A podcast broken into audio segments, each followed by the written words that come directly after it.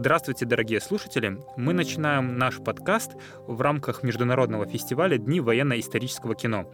Меня зовут Артем Калятко, и наш сегодняшний подкаст называется «Сыграть героя». В студии актер, режиссер театра Содружества актеров Таганки Владимир Базенков.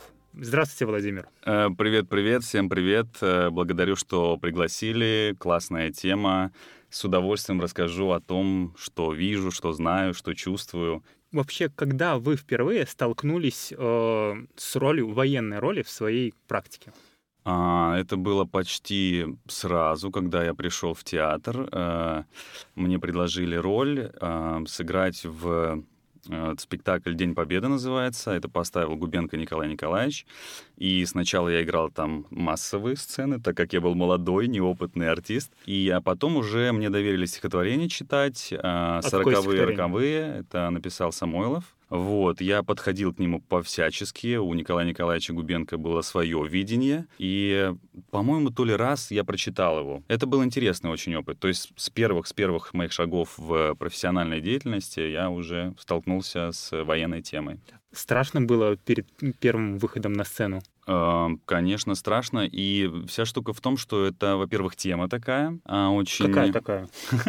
Ну, тема... В этой теме тема войны, и здесь очень э, опасно сфальшивить. То есть э, сфальшивить или, наоборот, перебрать. То есть есть э, а, артисты, которые очень сильно перебирают, вкладывают очень много эмоций в стихотворение или вообще в такое повествование либо наоборот не добирают, очень сильно упрощают. То есть здесь должна быть очень такая четкая золотая середина.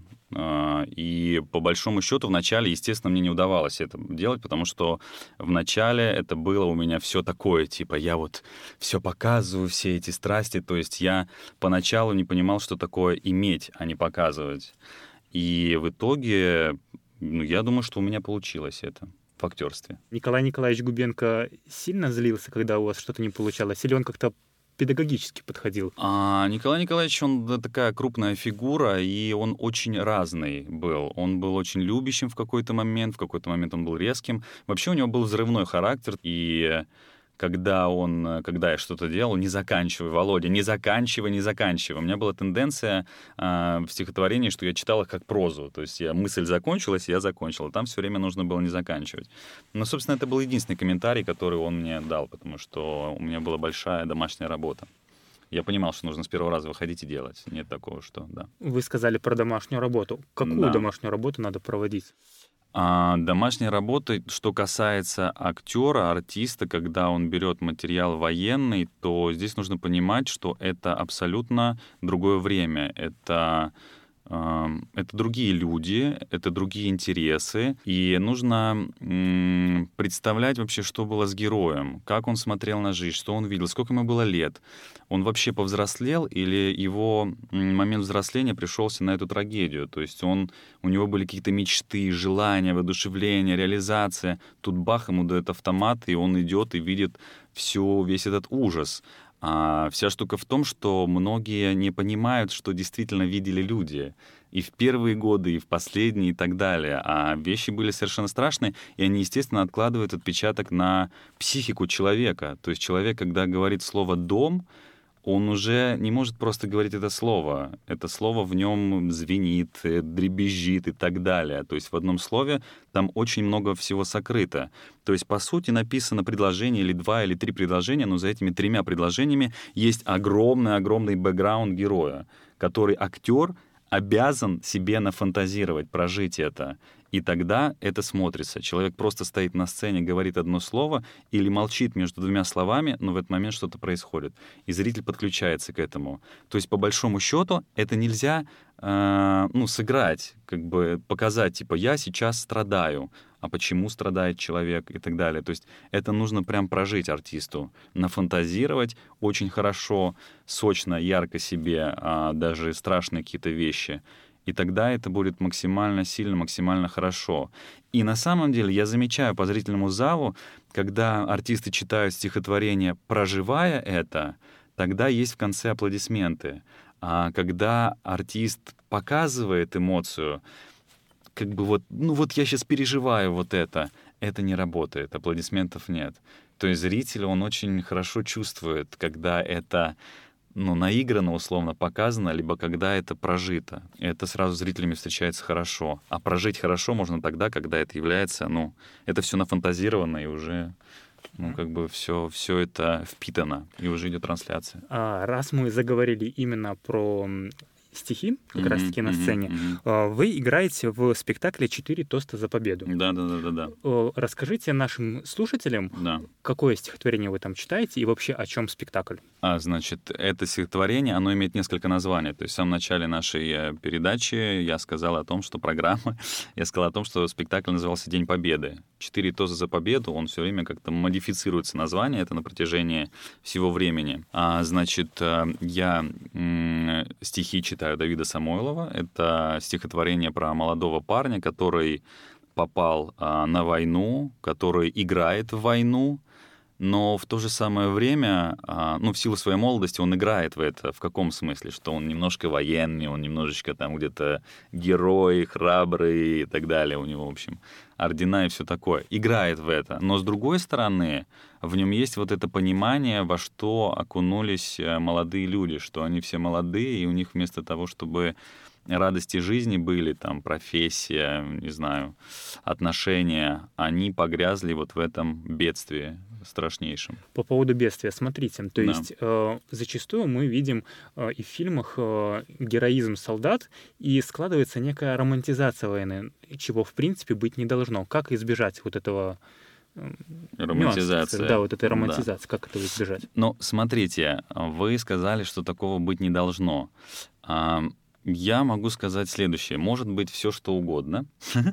вот. И кому как кайф э, в хорошем смысле слова воспринимать войну, э, так пусть они это и делают. Но э, для меня, естественно, спекуляция войной, она неприемлема. И романтизация войны, в искусстве, она тоже как бы, наверное, имеет место быть, но для меня совсем другое интересно. Мне я э, имею режиссерскую профессию, я не снял фильм про войну, и вообще, когда я думаю о том, а снимать фильм про войну, а думать про войну, а писать сценарий про войну, то, наверное, если я буду это делать, то это будет довольно-таки жестко и жестоко, потому что э, всю жесть, которая несет в себе война, я думаю, что немногие режиссеры готовы говорить и, ну, и показывать вообще, и публика готова это воспринять, потому что это очень страшные вещи. То есть один такой фильм, и сразу же всем будет понятно, что не надо кричать на кого-то или там выходить с флагами и говорить «ты не прав», «нет, ты не прав». Вот, то есть это очень страшная история. Там нет вообще ни грамма романтизма. Там есть какие-то всплески, но но я думаю, что это очень-очень жесткое действие. Угу. А мы почитали отзывы угу. о вашем спектакле. Угу. В большинстве они положительные, и мы обратили внимание, что очень много молодежи, детей школьников на угу. ваших спектаклях. А что именно вот интересно вот вашей аудитории? Вы как-то вот с ней взаимодействуете? А, мы сейчас говорим про спектакль, в котором я играю. Четыре тоста за победу. Четыре тоста да. за победу, да. окей. Почему это цена для молодежи? Цена, потому что там идет рассказ от э, человека, который реально пострадал от войны. То есть Губенко Николай Николаевич, он э, поставил этот спектакль на эмоциях, не просто связанных с осмыслением, а он действительно был, ну, не то что участником, но а, то есть его мама погибла, его родители погибли, и не так, что он об этом узнал, а он видел смерть своих родителей. То есть в некоторой степени это даже автобиографичный спектакль. Не, не, не, нет, нет, смотрите, нет, этот спектакль не автобиографичный, но он создан человеком, который понимает, что такое война не понаслышке. Он реально видел все, весь этот ужас. И почему хорошо а, посмотреть молодым людям или людям, которые вообще ничего не знают о войне, или знают многое, но здесь есть другой взгляд. Здесь есть э, взгляд именно нерв человека именно передан. И и там еще очень хорошо рассказана история, хронология, когда началось, как продолжалось, что происходило. И это очень образно э, подается. То есть Николай Николаевич, он не жестит, он заходит это с поэзии, с Чехова. То есть он переплетает какие-то светлые мотивы с вот этим вот страшным э, замесом. И у него, конечно же, идет акцент на людей. То есть очень много рассказов именно людей, которые были, которые были в оккупации. То есть он это со стороны, э, он рассказывает со стороны поэтов, которые ушли на фронт, будучи воен... ну, будущими сейчас скажу это слово. Но, в общем, они не были призваны, вот, но они пошли добровольцами а, и писали оттуда, и стали воевать, поэтому это ценно. А, как вы считаете, существует ли какая-нибудь вот дополнительная ответственность, вот когда вы играете именно актера э, времен Великой Отечественной войны, или вот по сравнению, скажем, если вы играете, например, Гамлета Шекспировского? Ну, вы, конечно, такие взяли. Почему? А, конечно, есть, конечно, есть, потому что Гамлет далек от нас в какой-то степени. Гамлет — это принц датский, как бы, что нам до него? А здесь есть реальные люди, реальная фактура и реальные события и переживания, с которыми переживания, которые касаются ну, каждого человека. Играя такие роли, нужно быть максимально а, в фокусе внимания, чтобы не сфальшивить. То есть должны быть очень искренние, искренние эмоции, и нужно играть это а, артисту, когда материал это трогает его. То есть если материал его не трогает военный, то лучше, наверное, не идти в эту картину, в этот фильм, в этот спектакль, потому что любая фальш, она будет, ну, такая очень непростительная. То есть если в Гамлете можно где-то сфальшивить, ну, условно, то, наверное, здесь не стоит этого делать. То есть холодного носа такой материал не приемлет точно. Угу. А, смотрите, Владимир, э, вы являетесь режиссером спектакля «Мой Марат» угу. по мотивам э, драматурга советского Алексея Арбузова. Угу. В аннотации вашего спектакля можно прочитать следующее. Это правдивая история о людях, чьи судьбы удивительным образом переплелись на фоне трагедии блокадного Ленинграда. Это действительно реальная история или некий обобщенный образ того, что происходило в блокадном Ленинграде? Значит, на премьере спектакля был эм, сын Арбузова, и один из вопросов, который был задан ему, реально ли эти люди, которые были. И он сказал, что да, он не назвал их фамилии, но он сказал, что большинство своих героев он писал с реальных людей. То есть, э, может быть, это были какие-то составные персонажи, то есть, но э, он писал с реальных людей. Вот когда вы делаете некий спектакль, как вы вот вообще э, понимаете, то есть насколько вам удалось прочувствовать и прожить героизм людей того времени? Есть ли, может быть, какие-то вот специальные техники, может быть, лайфхаки, которые помогают это вот прожить, про что вы говорили? А, значит, э, когда мы начали э, репетировать этот спектакль, а, я понимал, что э, я работаю с молодыми людьми, которым там по 20, по 19 лет, 21. Ну, они, в общем, выпустились из института. Вру. 23, 24. Ну, не суть, это все равно молодые ребята, современные молодые ребята. Они что-то видели, что-то не видели. И я понял, что даже то, как говорит э, сейчас артист, он говорит в два раза быстрее, в три раза быстрее. Он ударение ставит чуть-чуть, акценты расставляет чуть не там. И мы начали чистить речь, мы замедлять стали речь. Она стала более насыщенная, потому что тогда люди в блокадном э, Ленинграде, они не говорили, они не садились на лавочки такие, пошли, ты-ты-ты-ты. То есть они экономили энергию даже словесно. Они общались одним словом, но в этом слове было очень много заложено. Если это было предложение, значит, оно было ну, необходимо, и оно было ценно. То есть это абсолютно другая органика. Потом, для того, чтобы поселиться, глубже зазерниться в этих персонажей, мы смотрели хроники, а, очень много различных хроники, но не военные хроники, а именно этого не так много. А, мы смотрели именно, когда показывали блокадный блокадный Ленинград. То есть показывали вот эти огромные замерзшие улицы, где люди там черпают водичку эту, где на улицах просто лежат тела запакованные и так далее. То есть трупы лежат, и никто не может это вынести, потому что сил ни у кого нету.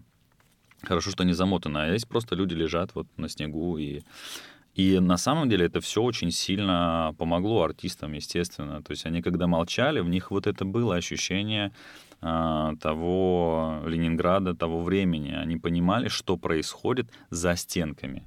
Они понимают, что такое, когда они просыпаются. Они просыпаются не от того, что они легли вовремя или поспали вовремя, или что такое вообще сон в то время. То есть в то время, чтобы заснуть, это надо было постараться на голодный желудок. И это не было сном, это была какая-то дрема непонятная. А, не было света, не было, ну, то есть как бы непонятно, какой день, еще сумерки, еще белые ночи. То есть это вообще человек попадал в такой, в транс, если так можно сказать, жесткий транс. Вы бы могли заставить своих актеров не спать несколько дней, не есть, чтобы вжиться в эту роль? А, ну, не то, что заставить. Э, я вот когда подбираю артистов, я их не то что подбираю, я их начинаю чувствовать. Если у нас определенные одинаковые ценности, то они сами начинают это делать для того, чтобы войти в этот персонаж.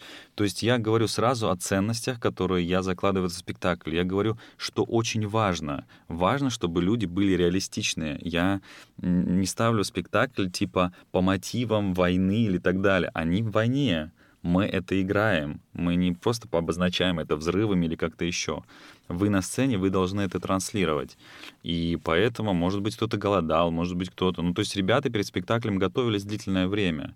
То есть не было такого, что они там поели что-то там, выпили капучино и пошли играть. То есть некоторые артисты не ели какое-то время до спектакля, входили в это состояние. Возможно, там ну вот э, один из артистов не ел мясо какое-то время и так далее. То есть это То было, есть было погружение. такое, да? То есть кто-то не ел мясо все-таки, да? Да, да, да, да, было, было погружение. Может быть, они и не спали какое-то время, но а, артист там, у которого органика позволяет, он может себе представить. То есть он может э, ввести свое, свой организм в такое состояние не сна. Он же когда-то не спал какое-то время. Ему не обязательно до спектакля не спать двое суток. Он может вспомнить и очень хорошо это повторить.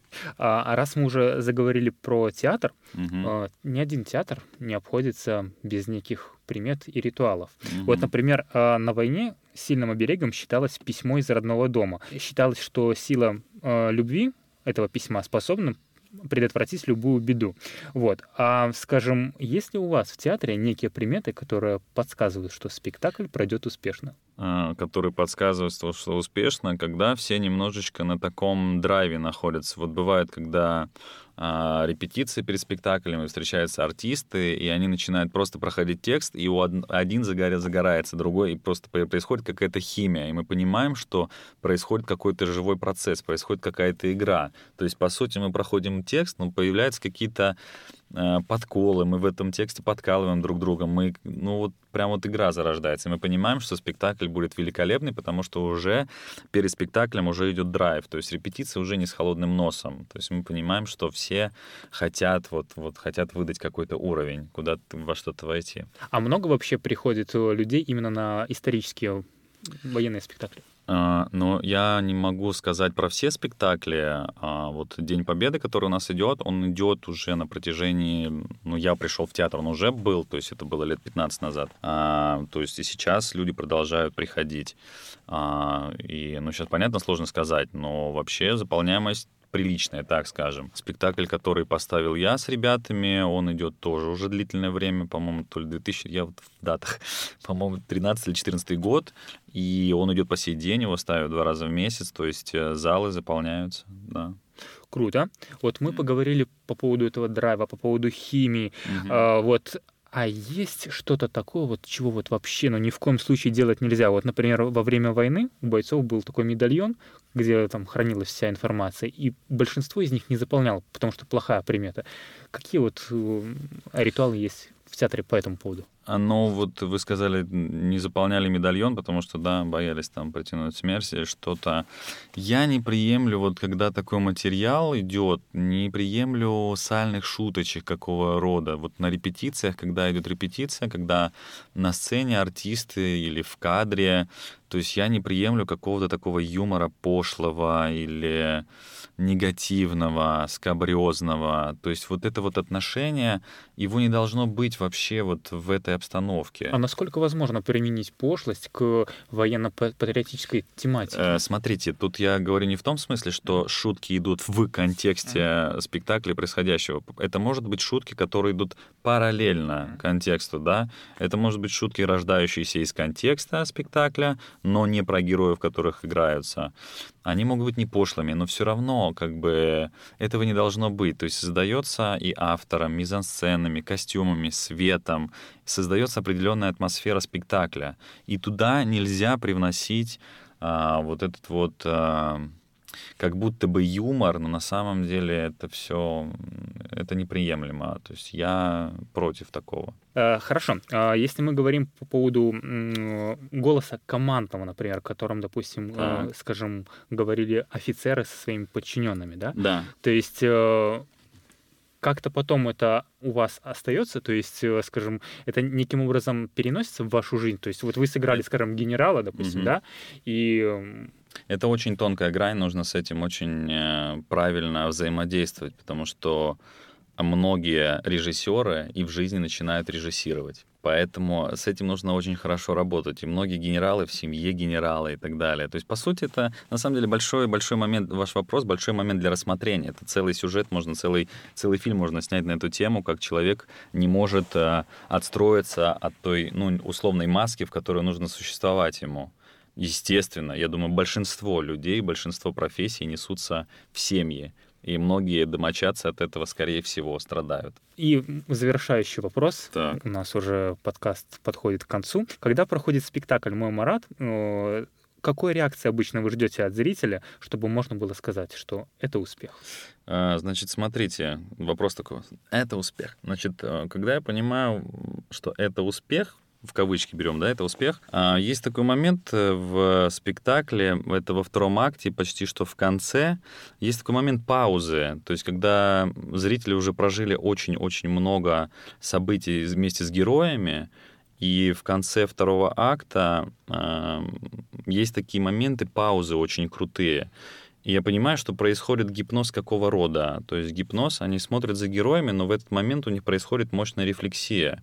То есть они смотрят на свою жизнь, то есть они посмотрели события, которые были с главными героями, к чему они пришли, и они смотрят на свою жизнь таким же, таким же взглядом, как и герои. И это очень классная пауза, то есть это очень классный момент. Я понимаю, что да, спектакль случился. Если есть вот это вот именно вот эта вот тишина в зале, когда не просто они следят за действием, а они во внутренней рефлексии. Вот, вот это я очень сильно ценю, и тогда я понимаю, что да, спектакль получился. А, дорогие друзья, это был подкаст «Сыграть героя» в рамках международного фестиваля «Дни военно-исторического кино». У нас в гостях сегодня был актер, режиссер театра Содружества Таганки Владимир Базенков.